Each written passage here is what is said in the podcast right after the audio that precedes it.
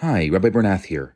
I'm about to launch a brand new course called Kabbalah of Soulmates. I'll be doing it together with Netflix famous Aleeza Ben Shalom. We're going to be doing six lessons. What is love? Is love enough? Does true love exist? Talking about Kabbalah, talking about soulmates, my two favorite topics. It's going to be five self guided lessons, a beautiful workbook, and then three Zoom discussions so that together we can really uh, work through a lot of the ideas that we're going to talk about. Uh, I'm excited because it's starting very soon, and I would love for you to sign up. I'm going to put a link in the show notes. I'll see you there. If I asked you, what are you looking for in life? How would you respond? Do you desire money, power, health, peace of mind, maybe everything? Hi, I'm Rabbi Yisrael Bernath, and welcome to my Daily Torah Thoughts. Today I want to take a page out of a book by Rabbi Aaron Lane. He says he's asked this question hundreds of times, and people give all types of answers. But no matter the response, it usually boils down to happiness. If you lack health or peace, this usually affects your happiness. If you can't pay the rent, if you can't pay the grocery bill, or your children's school tuition, this creates anxiety that doesn't permit you to be happy. By nature or nurture, happiness is something we all seek. We all want to be happy. We can't stand to suffer anxiety or pain or, or sadness or loss or anything else that makes us feel bad. So, how do we get happiness? Can we buy it in the mall? Does it have a price? As absurd as it sounds, many people do believe that happiness can be purchased. They spend their money trying to obtain it. They confuse momentary pleasure with true happiness. Eventually, they become addicted to the rush they get from buying a new pair of sunglasses or a new car. When the rush is over, they need to do something else to bring it back. But at the end of the day, happiness isn't measured by how many things you can buy or what you've accomplished. So, where does it come from? Is there a secret formula? It seems that some people are just born happy, and the rest of us don't stand a chance. And yes, people do exist who are naturally happier than others, just as there are optimists and pessimists, and extroverts and introverts, sociable and unsociable people. Still, happiness is within everyone's reach. There's no guarantee, of course. But unless a person has a chemical imbalance or disorder that prevents them from feeling joy, every human being can be happy. Our sense of self is shaped primarily by our childhood, our upbringing, and our family structure. We receive these building blocks of our self esteem as children, and we need them to help us deal with life's challenges. Still, as adults, whether or not we had a strong, positive sense of self as children, we still seek things that make us feel good, things that boost our self esteem. Rabbi Dr. Abraham Twersky writes that people who suffer from low self esteem, unless they do something about it, are usually not upbeat and joyful.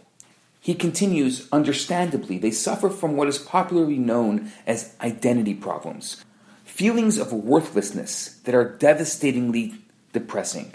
It becomes evident that self esteem is essential for happiness. It is precisely the things that strengthen self esteem, such as having a good marriage, or a successful career, or a nice lifestyle, that produce long term happiness. On the other hand, things that do not strengthen self esteem will never make us happy, no matter how much we have. Yes, self esteem and happiness are interdependent. Long term happiness is built on a foundation of a strong positive self image a person who is satisfied with who she is, what she has, and her accomplishments is a happy person. People with a positive self image are more likely to take chances, to deepen relationships, to learn and grow. Those with a low self esteem, on the other hand, have trouble forming close, lasting relationships. They become paralyzed at the idea of trying new things and in severe circumstances, they even stop functioning altogether. If self esteem is the basis of happiness, then clearly our socio-economic class doesn't necessarily correspond to our level of happiness. People can be poor and happy, they can be wealthy and miserable. It's how we view ourselves and our lives that determines our state of mind. Ask yourself Am I happy with what I have? Or do I expect more from my life? My job, my family, my home, my status? Do they fulfill my expectations? Or do I want to be someone else or somewhere else? Whether it's material things like a luxury car or a spiritual accomplishment like peace of mind, what you view as valuable is the scale that measures your level of happiness. The problem in today's society is we tend to judge our worth by others by others' parameters. We look at someone else's job, someone else's family, someone else's house and car and health and status or fame as a measure of our own. It's a natural tendency, but not a very productive one. Our self esteem fluctuates depending on our feeling of achievement and success at the moment. What it all boils down to is that happiness depends on your perception.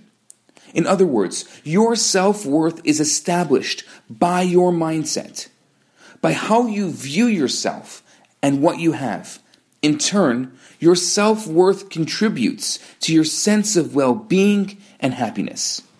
There's a saying money is not happiness, it's the step before happiness. We live in a material world, and a great percentage of people believe that their self worth is tied to the material worth. They believe that if only they had money, they would be happy. There's a story about a famous actor who had made it to the top and committed suicide, and left this suicide note, in which he wrote, I thought if I made it to the top, I would be happy. But when I got there, there was nothing there. You see, he thought if he'd have fame, if he'd have wealth, and everything money could buy, he would be happy. When he had it all, he realized that it didn't really fulfill him. He still wasn't happy. So when we say that we're pursuing happiness, what we're really saying is that we're looking for things that will boost our self esteem.